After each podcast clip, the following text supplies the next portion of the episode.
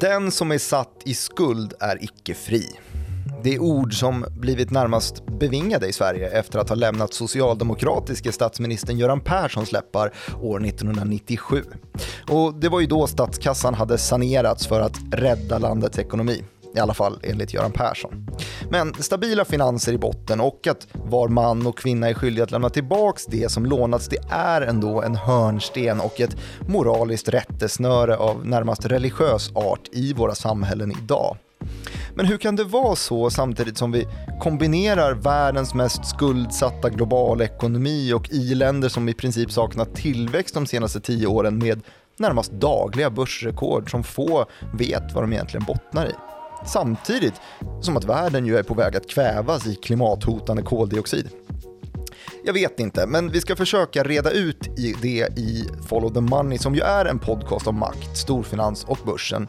Eh, av och med mig Martin Nilsson och utrikesredaktören Joakim Rönning. Och idag, idag ska Sveriges trendigaste podd prata pengar som blivit religion och ett kreditsystem som hotar att ta livet av vår gemensamma valutagud och allt det vi drömmer om. Kul att det är ny vecka igen och kul att få sitta här med dig Joakim. Hej på dig. Hur mår Det du? var ju ett pikt och uh, fräscht uh, intro. Som Tack. får livet att kännas lätt att leva. Ja, samtidigt som vi kvävs av klimathotande Men någonting som får livet kännas lite lättare att leva är ju att vi tydligen är trendiga. Ja, det är väldigt kul Mm. faktiskt. Eh, är det klädstilen eller vad menar du? Nej, eh, att vi trendar på Spotifys eh, lista över ja, poddar. Ja. Det är kul. Det är faktiskt väldigt roligt. Ja, eh, så hej alla nya lyssnare som har hittat till oss. Hej. Eh, Det är ju speciellt ändå att vara en ekonomi och finans och börspodd som trendar. Vi pratar ju inte bara om det, ganska mycket annat också ju. Inte det också lite toppkänning på något sätt? Ja, eh, men till er gamla ehm, följare och lyssnare så vill jag säga ehm, att jag fick ett roligt meddelande. Det är många som hör av sig också. Mm, det är roligt. Eh, en gammal kollega till oss till exempel, Mhm. som hörde av sig och sa att eh, han numera titulerar sig som Follow the Money Hipster eftersom att han har följt oss innan det var trendigt. Och jäklar. Så en, li- en liten shoutout till eh, Frej.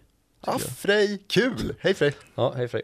Ehm, jo, för vi har ju fått en enorm respons de senaste två, tre avsnitten här. Ja, och respons det kan man ge till followthemoney.direkt.se. Eller på Twitter, på snabel direkt Martin. Eller snabel av Joakim Rönning. Ja. ehm, och då har jag tänkt tillbaka så här, vad är det som gör att vi är så oerhört framgångsrika just nu? Eh, och sökt lite i våra avsnitt vad de har handlat om. Mhm. Och de har ju handlat väldigt mycket om värderingar på börsen som är helt eh, fantastiska och ehm, lite o, o, svåra att få grepp om. Just det. Eh, många som inte riktigt tycker om dem Nähä. och så. Just värderingarna. Ja, har vi pratat om. Just det. Vi har pratat PE-tal Ja, och olika nyckeltal som glidit, glidit ur händerna på oss och vi har också snackat om inflation som ja. inte riktigt fanns. Försökt bena ut det här systemet vi lever och verkar i. Mm. och eh, konkretisera lite grann för folk och fä vad, vad det här är egentligen. Och ta utgångspunkt i den tid vi ju lever i med eh, coronavirus och en eh, realekonomisk inte lika positiv utveckling. Mm. Och Och det, så, förlåt, har jag tänkt, det är ju ändå någonting som saknas eftersom att folk hör av sig och frågar, vad- liksom, prata mer om det här för jag fattar inte. Mhm. Och då är en sak som vi inte riktigt har tagit upp, det vi ska prata om idag. Det som Göran Persson pratade om. Skulder. Skulder ja. Mm. Tänkte jag att vi skulle prata om. Och, eh, och var skulle man börja en sån historia då? Vi har ju redan börjat eftersom att vi pratade om eh, Göran Persson och eh, att den som är satt i skuld icke är fri enligt honom. Just det, 1997. Ja. När han hade då tagit Sverige, jobbade med att ta Sverige ur en eh, statsfinansiell, lite mer kris än vad vi har varit i, eh, i regel i Sverige. Mm. Vi är ju ett sparsamt land. Just det, ladorna fulla. Raderna fulla, ja. Det vet, det vet vi ju ända fram i våra dagar. Ehm, men Sverige som ehm, hushållsland, alltså sådana som du och jag till exempel, Mm. är ju inte så lite skuldsatta. Vi är ju mest skuldsatta i EU. Så här Just pratar vi det. om liksom total skuldsättning eh, för statsskuld och hushållsskuld och företagsskuld ju. Det är ju någonting som har varit lite förvirrande kanske, som man ofta Mm. läser om och någonting som riksbankschefen eh, Stefan Ingves har varnat för om och om igen. Just det här med de privata skulderna, Mm. bolånen som är, som är väldigt stora. Precis, och det är ju bolånen som har gjort att det har dragit iväg i skuldfåran för svenskarna. Eh, Vi har haft en boprisuppgång som eh, till skillnad från de två eh, näst, närmast liggande i den europeiska jämförelsen vad det gäller hushållsskulder, Mm. alltså Nederländerna och Danmark, så åkte vi på, ska man säga, eh, våran, eller åkte på, vi fick våran boprisuppgång efter 2008 medan Danmark och Nederländerna då fick sin boprisboom precis innan. Mm. Eh, vilket ju ledde till eh, ganska så jobbiga konsekvenser då för de som ägde eh, bostadsrätter och hus i Danmark och Nederländerna då vid 2008-kraschen. Eh, vi har inte riktigt gått samma öde till mötes här eftersom att som sagt boprisuppgången kom, uppgången har kommit de senaste 10-12 åren med ja, i huvudsak då. Eh, men vi är ett eh, ganska skuldsatt land till alltså när vi går ner på individnivå, men sett till hela, alltså sett till staten då, vad staten är skyldig, så är det inte lika farligt. Mm. Men eh, som sagt då så är ju världen ändå eh, mer skuldsatt nu än vad det någonsin har varit. Jag har precis kollat upp de här siffrorna och eh, det är lite av ett estimat, men eh, enligt IIC, som är då ett, en amerikansk organisation som ägnar sig åt att eh, hålla koll på den makroekonomiska globala utvecklingen, så uppgår världens totala skuldbörda till 277 000 miljarder dollar i slutet på 2020. Så, och där är vi ju typ Just det, det är en sån här siffra som egentligen inte säger mig någonting annat än att det är mycket nollor. Mm. Mm. Det, är, det är ju en astronomisk summa. Just det. Ehm, och ehm, Alltså skuld, som Göran Persson pratar om det, är ju statsskuld först och främst. Eh, var det ju. Men det här med skuld har ju också blivit en väldigt påtaglig eh, negativ konnotation ju, eh, som begrepp. Mhm. Och det har det ju alltid varit egentligen. Så jag tänkte vi skulle börja med att bena ut det här med vad skuld egentligen är. Okej, och det är här du vill, vill bena bak i historien. Så att jag kan tagga in historia när jag publicerar det här avsnittet. Ja, Jättebra. Vi brukar ju väldigt ofta göra så att jag Ja. frågar dig alltid var vill du börja det här och Ja. vilket år vill du ta oss tillbaka till nu? Men jag tänker typ 5000 år. På riktigt? Ja. Ja, okej. Ehm, och titta på det ur lite antropologiska ögon. Antropologi då som ju du också vet att det betyder eh, läran om människan och mänskliga samhällen typ. Typ, typ så visste jag att det var. Ja. Ehm, och då finns det en väldigt bra bok som jag har läst i det här ärendet. Mhm. eh, som heter Debt, the five, first 5000 years av en herre som heter David Graeber. Mm. Känner jag till Mm. faktiskt. Som tragiskt nog avled här för några månader sedan bara. Eh, så det här blir ju i hans eh, Alltså ära. Mm, I Mm. hans ära. Eh, för han ville se på, alltså den här boken har blivit lite av ett eh, paradverk inom antropologin. Och anledningen till det tror jag är att han tittar då på skuld som ekonomiskt fenomen men inte riktigt ur ekonomiska glasögon utan mer som en ska man säga, antropologihistoriker Mm. och försöker liksom bena ut ehm, hur ett kreditsystem har skapats i världshistorien, Mm. i den mänskliga världshistorien. Och då börjar han då för 5000 år sedan, även om vi har haft pengar längre än så, eh, med Mesopotamien och de första mynten. Men det lär väl ha blivit mer och mer viktigt ju större samhällena blev. Så Ja. att det kanske finns någon brytpunkt. Och kanske just grejen att det finns källor Ja, också. precis. är lite nyckel. Men en, en väldigt eh, betydande eh, poäng han drar är att skuldfenomenet har funnits längre än penningsystemet har funnits. Alltså det fanns redan i bytesekonomin Mhm. när man kanske har du något bra exempel på vad det skulle kunna vara? Jo, men det kan ju vara att istället för att man ska vänta på att eh, sin eh, eh, skörd, sin veteskörd ska kunna, kunna skördas, Mm. eh, så kan man då eh, byta till sig lite käk av grannen i utbyte mot att han får ta del av skörden när den sen eh, ska skördas. Då. Mm. Just Det är det. ett bra exempel. Ja, det är ett bra exempel. Tack. Eh, inte så, det är lite min- mindre riskabelt kanske än vad det blev sen när vi införde ett penningsystem Mhm. som ju medför, eh, det är liksom basala för att vi har vad vi sedermera kommer att kalla för eh, risk, kreditrisk.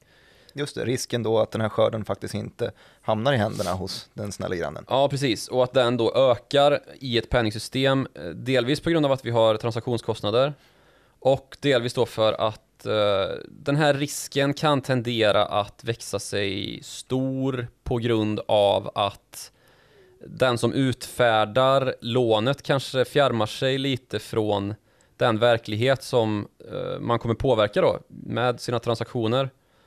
Um, alltså effekter som kanske är rätt orimliga. Uh, som gäldenärer till exempel som tvingas, alltså sådana som har tagit lån då som, som inte lyckas utan har hamnat på nedsidan av risken och um, tvingas liksom prostituera sig för en slavlön i uh, värsta fall då. Uh, det gick fort från, ja, men, från, att få låna lite vete till... Precis, ja men ja, nu, det är ju, alltså prostituera sig be behöver inte betyda hor utan ja, men ja, du fattar. Att man behöver uh, Just det.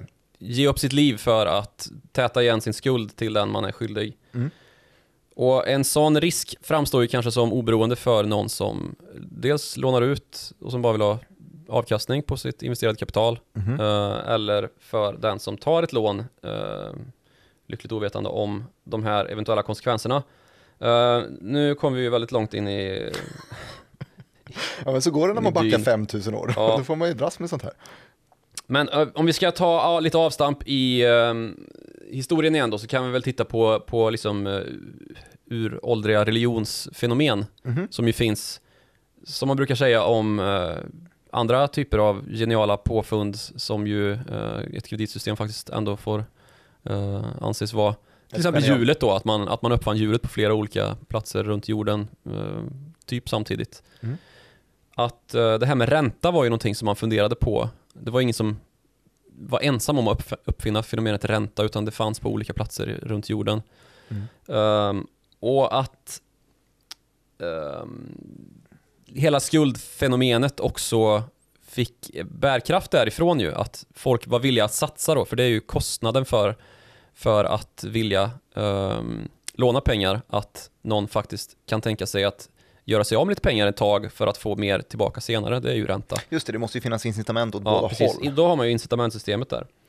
Och um, i de gamla religionerna då som man har kunnat hitta det här fenomenet med skuld, uh, först förekommande finns i Afrika till exempel, ehm, där man har ett, särskilt i västafrikanska stamsamhällen då, ehm, upprättat system där man ser till då att täta skuldrisken för, eh, eller liksom att man syndgör eh, skuldrisken nästan. Mm -hmm. Att eh, det får löpa över generationer, så om Eh, din far och mor inte har betalat igen sina skulder när de dör så riskerar du eller dina egna barn att bli en del av betalningen. Just det. Och På tal om att prostituera då. Och då tänker man sig för lite extra och ser till att man verkligen kan betala tillbaka den här ja. skulden. Kanske inte tar onödiga Just det. Eller i, eh, hävstångar på ja, kryptovalutor. Eller i då de, de gamla dharma-religionerna, alltså hinduiska och eh, Alltså då pratar vi ju Indien. Mm -hmm och de regionerna av världen som ju redan då var väldigt folkrika och eh, välutvecklade, att man då antog, ska man säga, den andliga idén om att om du inte har betalat tillbaka din skuld innan du dör så reinkarneras du, alltså återföds till nästa liv då som en slav i din eh, kreditgivares hem. Var det så Göran Persson avslutade meningen? Var det liksom första paragrafen, att eh, den som är satt i skuld är inte fri? Ja, men det är ju, ja. det är ju samma sak. Ja. Det är, alltså det är ju, andemeningen är ju väldigt tydlig här i alla fall. Um, så man kanske inte ska säga, eh, vadå? När man pratar om det här Afrika och Indien för 5000 år sedan. Jag kände lite så när du sa ja, 5000 precis. år. Men det finns ju beröringspunkter religiöst då även till kristendomen och den religion som uh, har varit möjliggöraren för våra samhällen idag. Mm -hmm. Där vi hämtar våra käpphästar i mångt och mycket. Um, för synd är ju ett väldigt viktigt begrepp även där ju. Och hur kan det komma, komma sig kan man ju undra. Mm. Uh, och eftersom att kristendomsläran uh, har lett till, det här är kanske lite förmätet att säga, men det är många andra som har sagt före mig, Eh, eftersom kristendomsläran då har varit så bärande i att skapa ehm, välstånd och tillväxt så är det ju intressant att rota just där. Och Vad är det som har gjort dem framgångsrika? precis vad det är som gjort då att, att ehm, vår typ av utveckling har gått mot att vi ska ha ett, ett kreditsystem och ett, en kapitalmarknad som vi har idag. Mhm. Och om vi tar avstamp i det som blev kristendomen så är ju det judendomen. Det är ju en äldre religion än kristendomen Just som det. ju började med Jesus för 2000 år sedan och hans Mhm. lärjungar. Nu börjar vi närma oss nutiden då. Mm. Halvvägs, typ. Um, judendomen har ju då i, det är ju ingen, det är ingen liten religion det heller. Uh, och där, men där finns det i alla fall grenar av, uh, eller tankeströmningar som uh, berör det här med risk och ränta och skuld. För en gren av judendomen, det är väl lite oklart till vilken ut, ehm, i vilken utsträckning som det här verkligen användes eller som det verkligen, ska man säga, efterlevdes. Men det, det finns då en um, tankeströmning som kallas för jubilee Mhm. som då är att man stryker skulder efter 50 år. Ehm, lite ceremoniellt. Mhm. Och som sagt, det, det är lite, det är inte liksom entydigt i judendomen.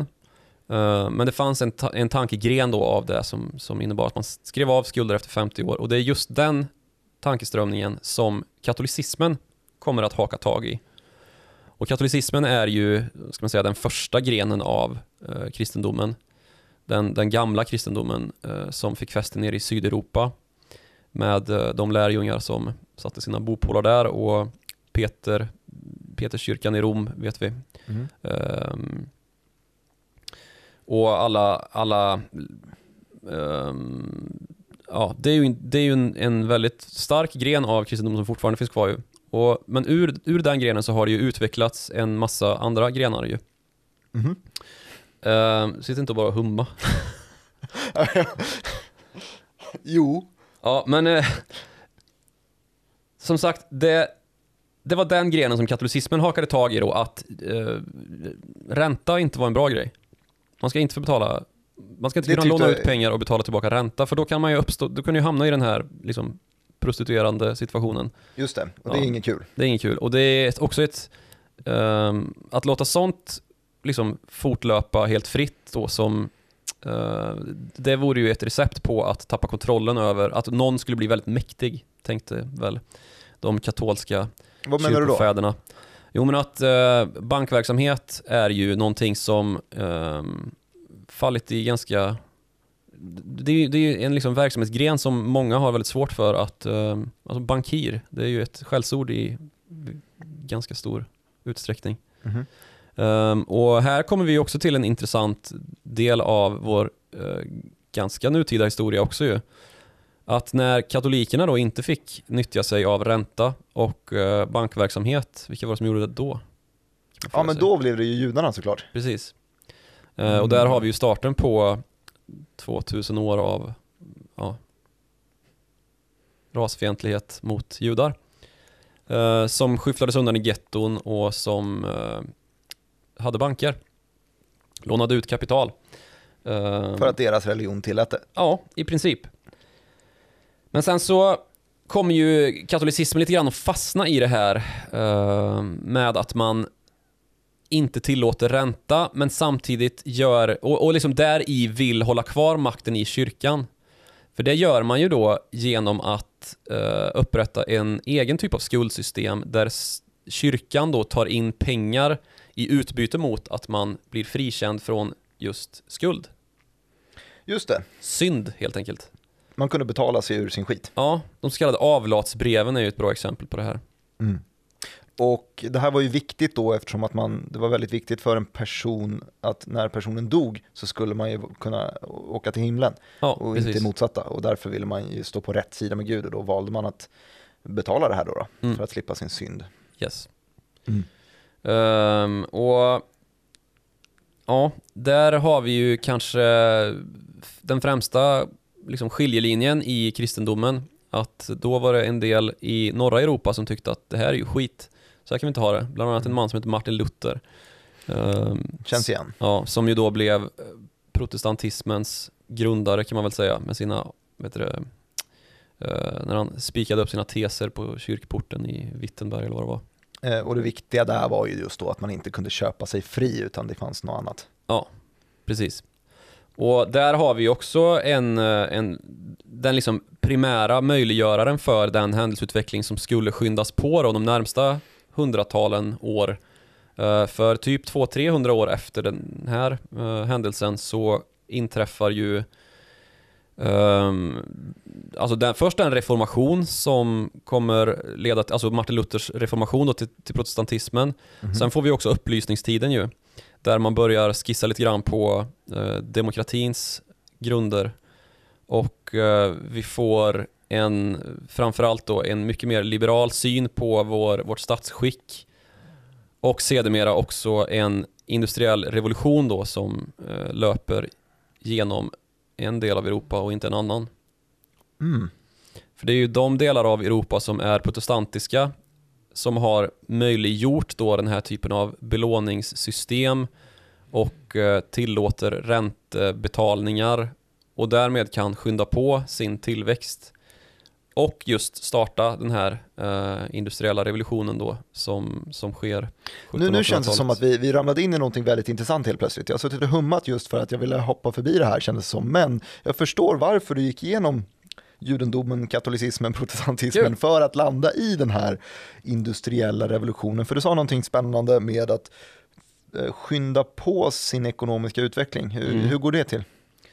Um, att man skyndar på sin driv, alltså sin, det är ju egentligen att man skyndat på sin innovation och möjliggjort då för idéer att bli till realekonomiska produktionseffektiviserare eller vad man ska säga. Så att istället för att man startar från, från eh, noll kronor och eh, ja, men vi kör, går tillbaka till sår sitt fält igen. Mm. Sår ett fält, eh, väntar på att det ska växa upp, skördar det, säljer eh, det som har kommit upp ur jorden, använder vinsterna för att kanske köpa lite extra mark och så, så två stycken fält nästa gång. Så lånar man tillräckligt mycket pengar för att kunna så tio fält på en och samma gång och därigenom eh, från de vinsterna kunna betala tillbaka lånet och sen så har man liksom hoppat över två, tre trappsteg i det där skedet genom att man fick låna däremellan. Mm. Och, och på här... så sätt så har man alltså till och med påskyndat den reella tillväxten också mm. för att man fick ta det här och slapp ta mellanstegen mm. ett, i att växa sin förmögenhet. Ja precis och då kan man ju också eh, koncentrera insatser dit där de just kan effektiviseras på grund av då att man kan, man kan kanalisera eh, vissa uppgifter till vissa utförare då, som är bättre på det här. Och det är ju precis det som händer då i Storbritannien där ju industriella revolutionen kom först. Och mm. Alla har ju hört talas om den här Spinning Jenny som ju är en vävstol väl, um, där man då plötsligt kunde tillverka uh, i 10-100 dubblad, hundrafaldigad hastighet jämfört med då manuellt arbete som, eh, alltså i maskiner istället för att det var en massa människor som gjorde samma arbete. Den, den delen egentligen som gjorde att man pratar om världen före 1800 och världen efter 1800. Alltså kollar man på eh, BNP-tillväxt för, för hela världen så ligger det liksom som en liten som en eh, nästan osynlig, eh, men lätt, lätt, lätt, lätt lutande linje fram till typ 1800 då det sticker iväg som en hockeyklubba. Hockey, eller ja, golf, hockeyklubba. Golf, ja exakt, långt skaft. Mm. Golfklubba kanske. Um, och det är där liksom tillväxten tar fart ordentligt, för då börjar vi se de här typ tvåsiffriga BNP-utvecklingarna under år efter år efter år. Mm. Och vi får märka den här ränta på ränta-effekten, hur, hur det fungerar. Mm. Vad, vad, vill du ta, ta det här vidare? Du var ju mitt i en mening när jag avbröt dig. Jag kommer inte ihåg, men äh, här har vi också då liksom själva utgångspunkten till saker som vi pratat om tidigare med imperier som, som reser sig och faller. Mm. Och till exempel var ju Spanien då eh, en världsdominant, eh, världens största flotta och allt det här som vi pratat om tidigare. Och Storbritannien var kanske inte lika framgångsrika. Mm. Men där skedde ju då ett, ett markant skifte och Storbritannien fick sin ställning som just ekonomisk stormakt med sitt enorma välde och sitt enorma banksystem framförallt. För det är ju det Storbritannien sedermera då har blivit eh, alltså ett finansiellt maktcentra. Mm -hmm. För inte så himla länge sedan så fanns det ju fler eh, fler filialer av brittiska banker i New York än vad det fanns amerikanska. Eh, Alltså in, in, inte riktigt nutida men inte superlänge sedan. Eh, och nu ser ju trenden ganska tydligt då ut att ha uh, vridits från britterna. eh, vilket inte minst Brexit tycks vara ett tecken på ju. Just det. Där har vi lite real ekonomiskt ändå. Kul Eh, att vi hamnar där. Ja. Men eh, ja, därifrån då. Därifrån. Ja, jo, men vi har ju gått... Eh, som, eller, vänta nu, som sagt Spanien då tappade ju sin makt och det, var, det är ju ett katolskt land, det vet vi. Eh, samtidigt då som skyller du vi... allting på religionen nu? Det känns men som att det- du pekar nej, ut men dem som nej. bra eller dåliga. Ja men nej, det gör jag absolut inte. Men eh, det är en tydlig, eh, en tydlig historisk kronologi i alla fall, att det var det, var det som hände. Mhm. Och eh, vad det berodde på hit och dit, det är ju naturligtvis en, enk, en förenkling av allt sammans. Men ändå, på, det står på ett fundament som är ganska starkt, den här liksom, berättelsen. Mhm. Och samtidigt då som Spanien föll i glömska i vad det gäller imperiedominans och maktfullkomlighet så växte ju Storbritannien fram, Frankrike fick ett skjuts uppåt och Tyskland eh, och Norden då sedermera. Eh, och det är ju samtliga eh, protestantiska länder, det är bara att konstatera. Och vad har det här att göra sen med, med det moderna kreditsystemet som det ser ut idag? Eh, alltså det är ju den trend då som startade som vi fortfarande lever i lite grann. Den här eh, industriella revolutionen-trenden. Ja, precis. Det, alltså, nu när vi pratar om eh, eh, automatisering och digitalisering så pratar man ju om Industry 4.0, alltså den fjärde industriella revolutionen. Så vi är fortfarande i industriella revolutionen eh, i någon mån ju. Eh, fast vi är väldigt mycket längre in i den ju. Och, Och, den är, och vi har eh, ja, men, väl- skulder att tacka. Ja, precis. Och det faktum att vi någonstans på vägen valde att byta ut då syndbegreppet i form av en skuld till Gud för att eh, hen, han, hon skulle släppa in oss i himlen när vi dog till att då ehm, fästa vårt värde i pengar. Alltså att vi gjorde pengar till eh, religion. Ja. Kapitalismen tog över helt Ja, enkelt. och det här har ju som sagt då, bara för att inte bara liksom sitta och parafrasera mig själv, så har det ju skrivits böcker om det här, bland annat en eh, sociolog som heter Max Weber som jag tycker man kan titta närmare på om man vill nörda ordentligt. Mhm. Hans Vad bok, ehm, vad är den heter nu då? Den protestantiska etiken och kapitalismens anda heter den väl? Va? Frågar du mig? Ja, jo, men det kanske, det kanske rimmar, rimmar ungefär men så ja. det är ju då en ehm, just en redogörelse för det jag nyss sa då, att, att vi bytte ut skuld mot Gud till skuld i pengar till eh, kapitalsystemet liksom. Mm. Och det är ju ganska gällande fortfarande alltså. Många vill ha framgång och Och skiter i Gud. ja, exakt vad man gör. Ja.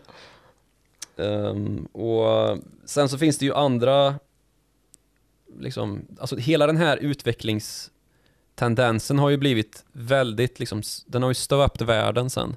Mm. För allt det här med hur vi har då som eh, protestantiska nationer med oerhörd tillväxt och framgångar, eh, innovationsrikedom, sen kunnat lägga under oss världen eh, i form av att plundra Afrika, att liksom utmäta delar av Asien och ja, som sagt, bli världens herrar är ju en trend som man inte kan förneka när man tittar liksom från just industriella revolutionen och framåt till våra dagar. Men jag sa i början på programmet att eh, samtidigt då som vi upprättade vår världsordning, eller vad man ska säga då, som, som den här liksom, eh, kapitalismen blev rådande i, i liksom att styra just världen och att lägga tillgångar under sig Mm.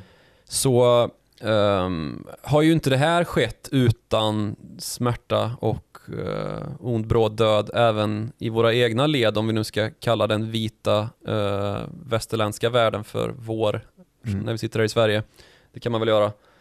Ehm, så har ju liksom den um, tillväxt som vi har fått till då genom den här, det här systemet som vi har upprättat burit med sig en del svagheter.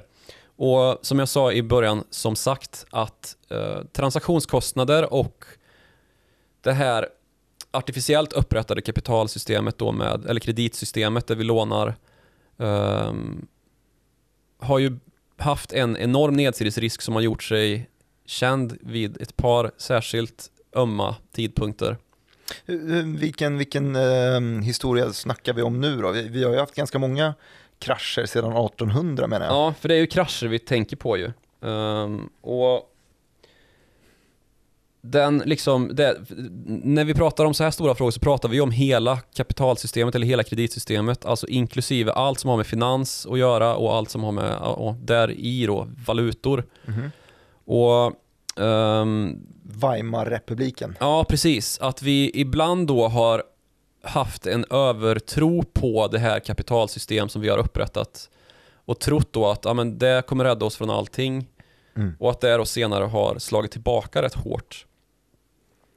Uh, bland annat Weimarrepubliken som ju i sig blev en konsekvens, kan man väl argumentera, uh, av att tyskarna förlorade världs, första världskriget och tilldelades en rätt fet böteslapp av de allierade, kan man ju säga. Och tryckte upp pengar för och tryckte upp pengar för dem. Och sen ledde till en ny då, um, maktordning i Tyskland som var nazisterna. Mm. Och som just gav sig på uh, judarna, uh, bland annat. Och skulle lägga liksom, världen under sig med en helt ny ideologi. Mm. Ja men den, den, känner vi till. Den, den känner vi till rätt bra ja. Och när, det, när liksom andra världskriget och den händelseutvecklingen var lagd till handlingarna då um, ville man ju skärpa upp då hur vi skulle egentligen samexistera i och runt det här kreditsystemet som vi har eller det finansiella system vi har. Och det var väl där någonstans som uh, den så kallade Bretton Woods-konferensen ägde rum vilket ju blev en väldig liksom uh, skiljelinje för vart vi var på väg med. Uh... Den har vi nämnt flera gånger i programmet. Det är alltså 1944, Bretton Woods-konferensen, när man eh, väljer då att eh, pegga dollar till guld. Ja, precis. Enkelt sagt. Att man vill inte då ha ett kreditsystem som bara, ja ja, det är vad vi tror det är. Man vill inte lyckas kunna betala alla sina skulder genom att trycka upp nya pengar. Utan Nej, man måste, precis. Eh, det måste ju faktiskt vara värt någonting också. till något rejält. Liksom. Ja, för det som hände då med Weimarrepubliken var ju hyperinflation och statskollaps kan man ju säga. Mm.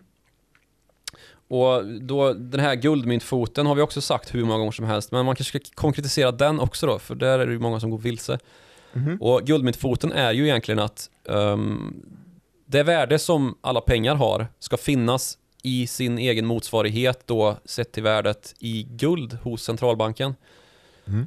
Och det står till och med då på, om man har gamla eh, dollarsedlar till exempel, innan Bretton Woods, eh, eller efter Bretton Woods då, innan guldmyntfoten senare övergavs 1971, så står det ju att eh, du kan växla in den här mot X antal guld. Ja, dess motsvarande värde. Alltså säg att ett uns guld kostade 35 dollar då, så kan du ta 35 dollar och, alltså 35 dollarsedlar och gå till centralbanken att få ett uns guld.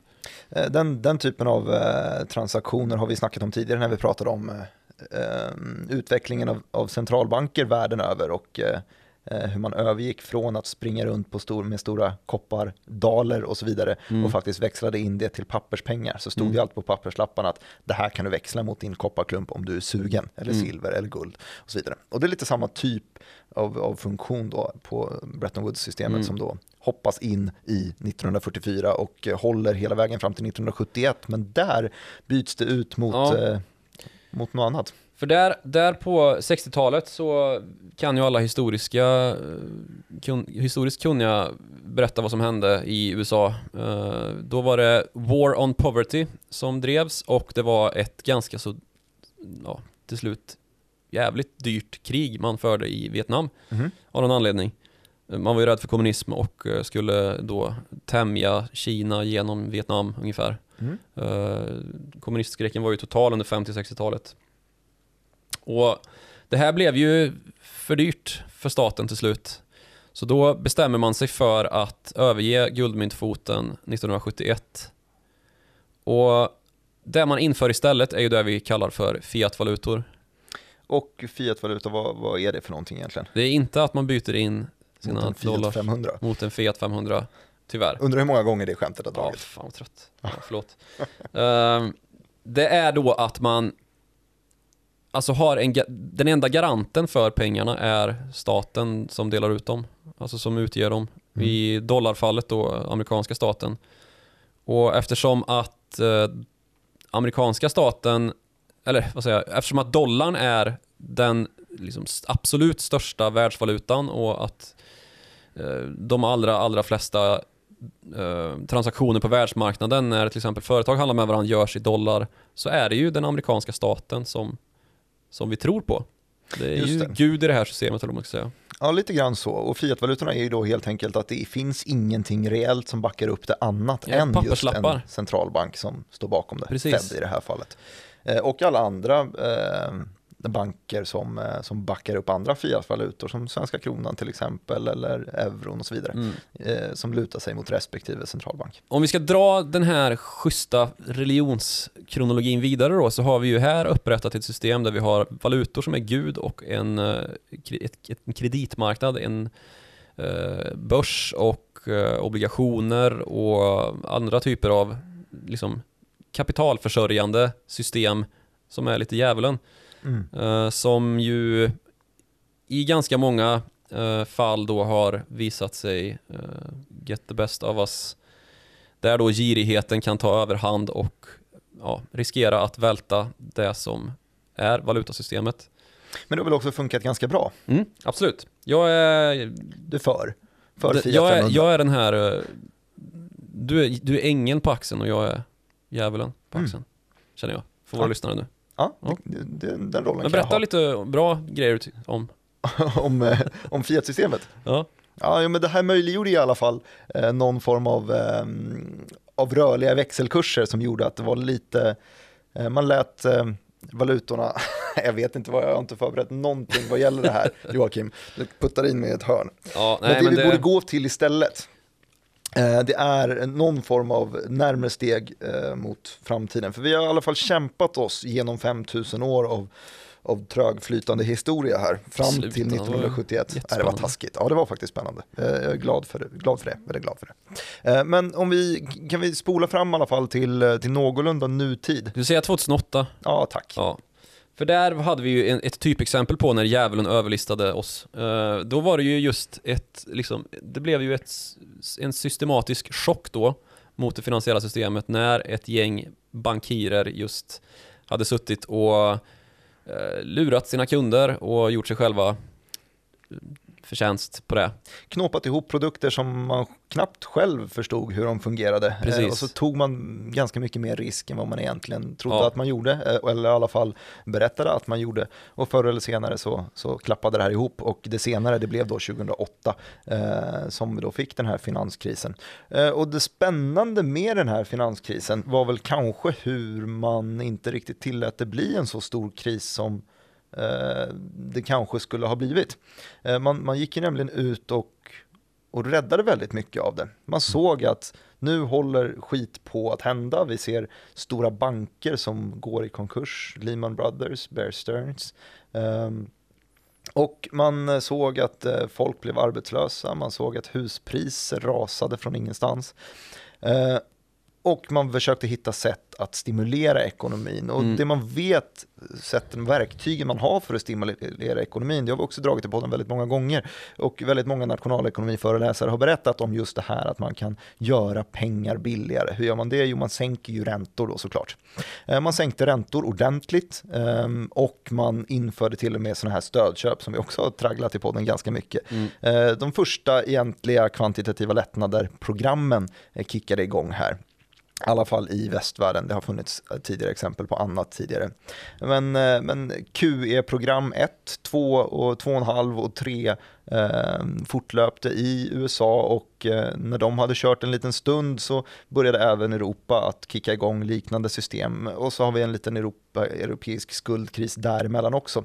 Men som man gjorde liksom vad man kunde för att eh, ge någon form av konstgjord andning på de finansiella marknaderna för att helt enkelt dämpa krisen så mycket som möjligt för att slippa eh, leva med eh, extrem arbetslöshet och förlora de här åren som man såg att man gjorde, för det är ju någonting som vi har gemensamt Mm. här i tidigare kriser. Du nämnde Weimar-kraschen, du nämnde eh, övergången till Bretton Woods sen det som hände när man led av hyperinflation där är ju i princip att i reella termer, i den reella ekonomin så förlorade man ganska många år där det här finansiella systemet hade annars tuggat på, gett BNP-tillväxt och fört eh, världen framåt helt enkelt. Men man förlorade ganska många år däremellan. Man förlorade också ganska många år efter eh, krisen 29 på New York-börsen. Eh, man förlorade ganska många år 2008, eh, eh, men man, man,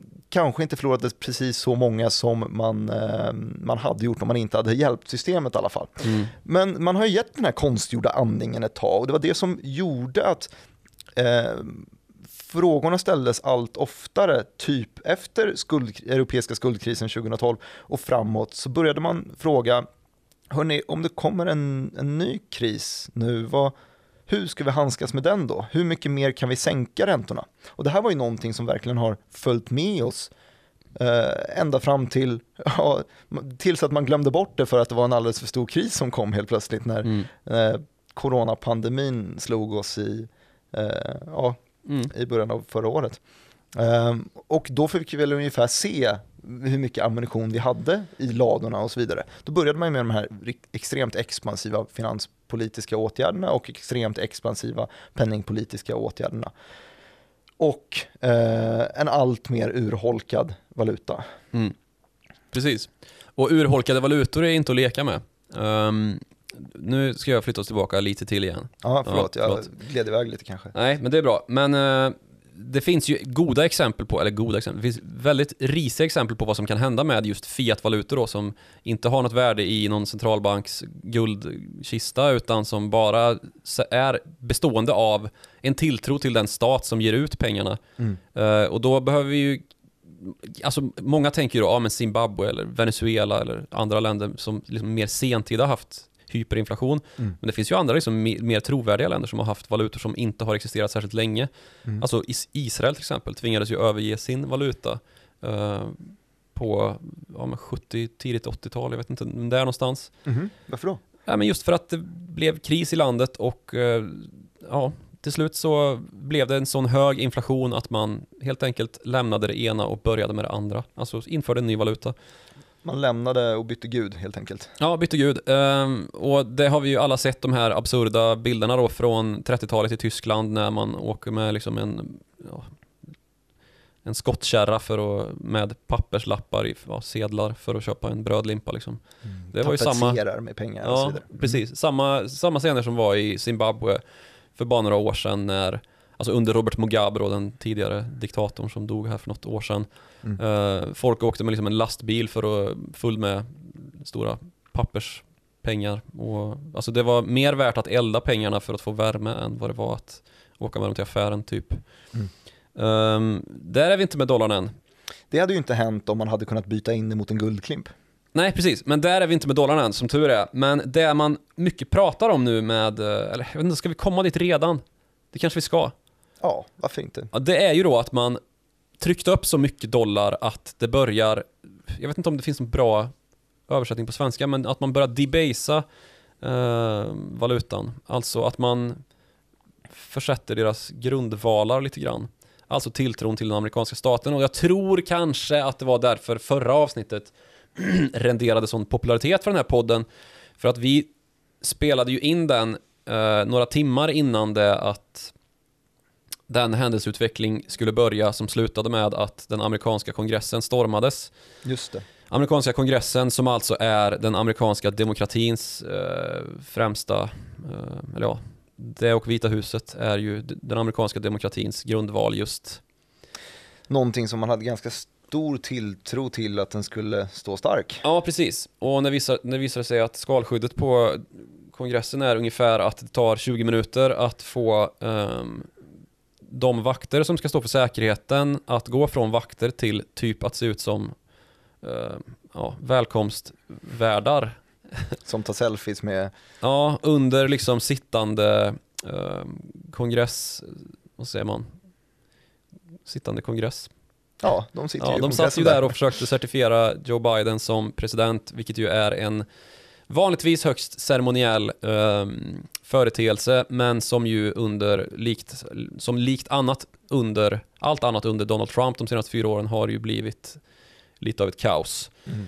Uh, och det blev det alltså. Um, och som sagt, jag tror att vi linjerade ganska bra med den händelseutvecklingen. Helt uh, omedvetet naturligtvis. Det var ju ingen som kunde förutse det händelseförloppet riktigt. Nej, det hade varit imponerande. Ja, det hade varit coolt av oss. Men uh, det är ju då, det står ju och faller med den, den amerikanska statens um, tillförlitlighet. Att allting ska funka och vara i tillräckligt skick och ordning för att man ska kunna garantera den amerikanska dollarn. Mm. Um, och kan man inte det så är det inte bara den amerikanska dollarn som faller utan hela, hela världens finansiella system. Och är man rädd för att någonting sånt ska hända, då kanske man rent av placerar pengarna i guld eller någonting, eller i eller kryptovalutor. något annat som kallas för den decentraliserade finansen, som ju består av Bitcoin. bitcoin, bittans coin. Ja, rik Bittan. Ja, eh, en väldigt eh, spännande utveckling måste man ju säga. Just det, för att eh, vi snackade om det här med fiatvalutor, att eh, fiatvalutorna eh, satte tilltron då till att en centralbank skulle garantera värdet på pengarna så att man kan använda dem som transaktionsmedel mm. så att man slipper byta faktiska vetekon mot hästar och så vidare. Um, och då var ju centralbanken väldigt central. Uh, det fina med uh, Bitcoin då istället, den decentraliserade finansen var istället då att man slipper den delen, byter ut centralbanken mot en teknisk plattform, är väl ganska enkelt sätt att säga det. Ja, som reglerar sig själv. Simpel, en simpel liksom förklaring, att man sätter sin tilltro till blockkedjetekniken då som ligger bakom bitcoin. Jag Så skulle säga bitcoin. Sluta säga bitcoin. Jag älskar att säga bitcoin. Ja, det vet jag att du gör. Men jag, jag tror jag avslutade förra avsnittet med bitcoin-fot. Ja, ja, faktiskt. Bitcoin mot Där har vi kanske foten. Där har vi framtiden. uppföljaren till Bretton Woods kanske. Ja, precis. Men det pratas ju väldigt mycket om, eh, på tal om då, uh, lite, lite, mer serious note, att uh, införa digitala valutor även på centralbankssidan. Då för Men de är ju fortfarande uppbackade av en, en ja, centralbank. Ja, precis. Det är ju samma, uh, samma lika där ändå. Digitaliserad. Digitaliserad fiat currency då. Mm. Fiat valuta. Ja, precis. Uh, ska vi försöka närma oss någon slutsats eller? Ja, vi ska återknyta ihop den här säcken med Återknyta avsnitt ihop säcken. 49 och 50 kanske. Ja, precis. För de... Uh, vi har ju inte ännu ens pratat om Alltså vi har ju det här hotet som består av uh, vår egen uppfunna gud som hotar att uh, förgöras av vår egen uppfunna djävul. Mm. Um, vi har ju ett mycket mer rejält hot som just den egenuppfunna guden och djävulen ligger bakom att gemensamt ha skapat ju. Bestående av eh, klimathotet. Ja, nu fick vi ihop det här som jag nämnde i introt. Ja. Mm.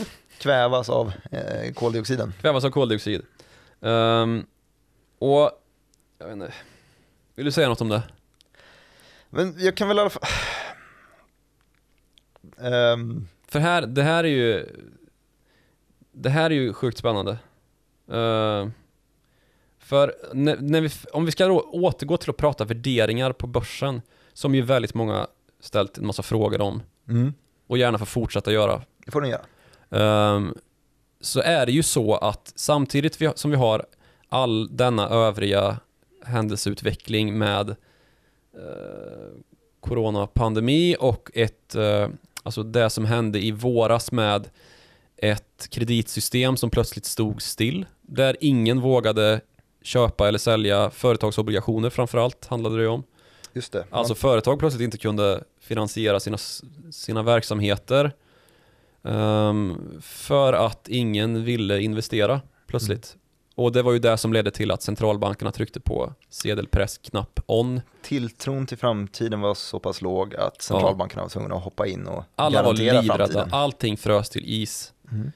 Um, och så här, nio, tio månader senare så står vi med nya börsrekord, superrekordlåga räntor och uh, en penningmängdsökning som heter duga.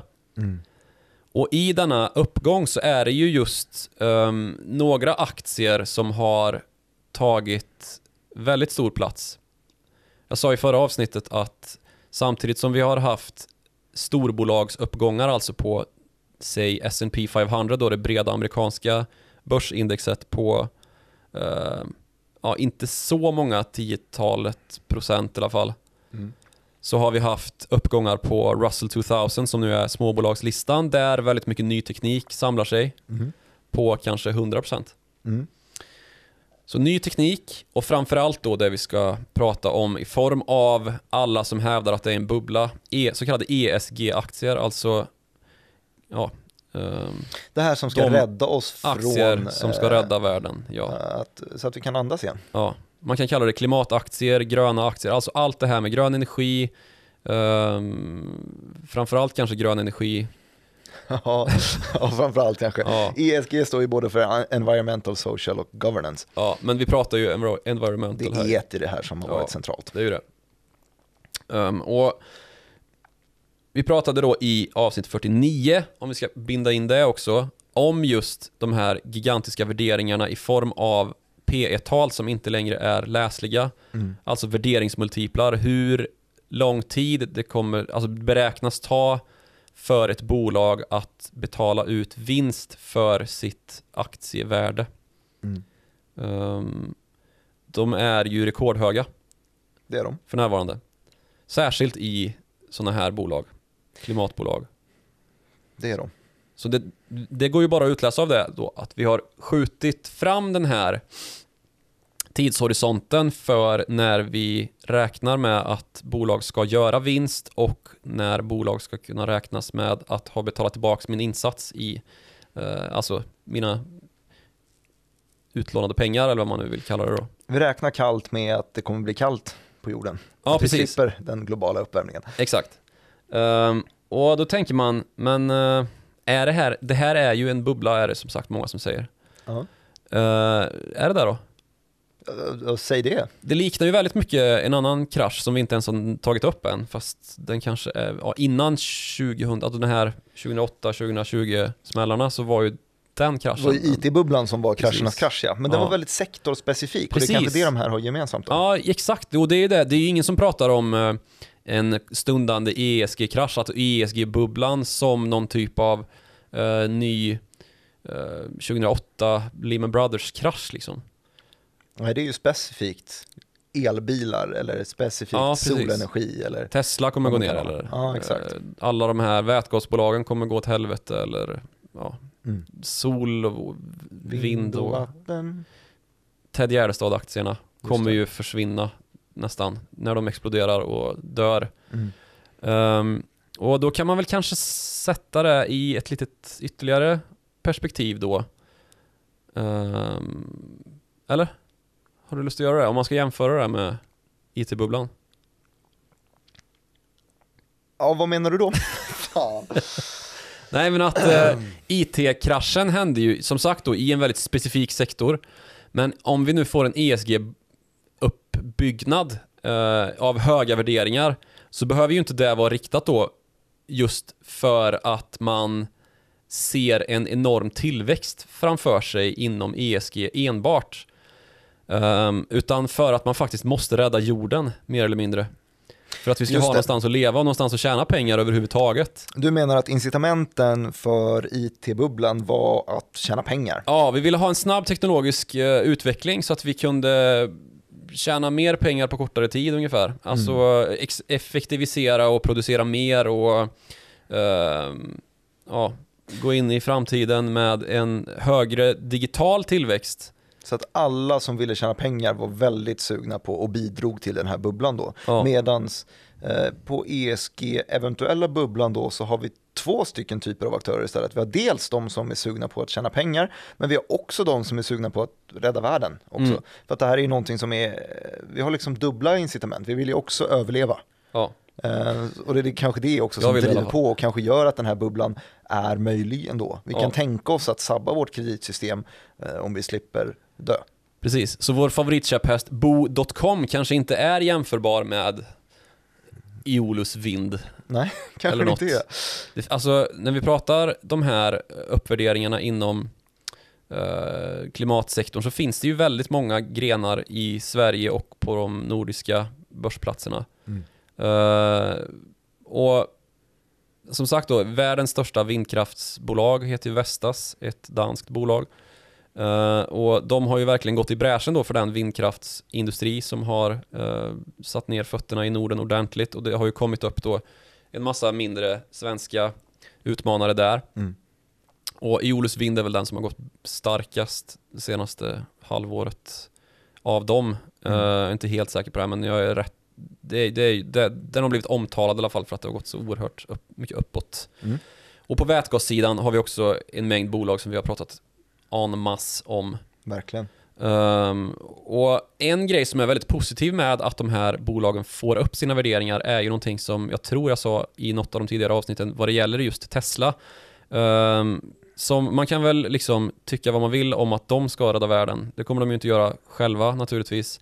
Men en väldigt positiv konsekvens har ju varit då att de kan ta in pengar och fortsätta investera i utveckling och just få till den här eh, omväxlingen då som ska göras, som måste göras för att vi ska klara eh, klimatmål och eh, undvika den här, det här mardrömsscenariot med hö, liksom ökande temperaturer i världen, kraftigt höjda vattennivåer och en eh, liksom flyktingströmmar från väldigt välbefolkade regioner i världen, ofta väldigt fattiga också, eh, runt jordklotet på ett sätt som kommer få inbördeskrig i Syrien att likna en mild västanfläkt. Mm. Uh, och sabba ekonomin och liv och lem naturligtvis. Du menar att vi, vi ber till våra kapitalistgudar uh, om att få kapitaltillskott till de här bolagen som ska kunna rädda oss från den här Ja, det är, ju lite, det är väl lite det vi gör. Uh, och det är väl både av uh, gudlika skäl och av djävulslika skäl, alltså girigheten som mm. kan sätta in naturligtvis, om vi ska använda oss av dessa metaforer vidare.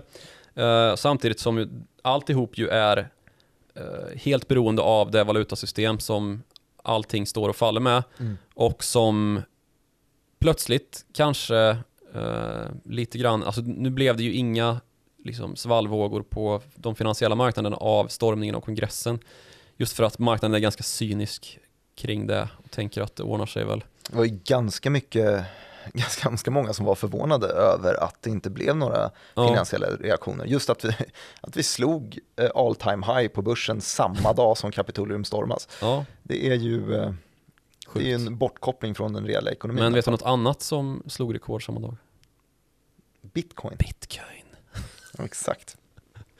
Ja, där har vi det. Där har vi det. Så jag orkar inte prata något mer tror jag. Nej, jag förstår det också. I det här avsnittet så har vi ju då pratat om eh, statsskulder började vi någonstans eh, och eh, vi tog väl Göran Perssons bevingade ord i att man inte är fri om man är skuldsatt i, i munnen och sen så berättade vi, eller framförallt du, om eh, de första 5000 åren av skuldhistorien typ.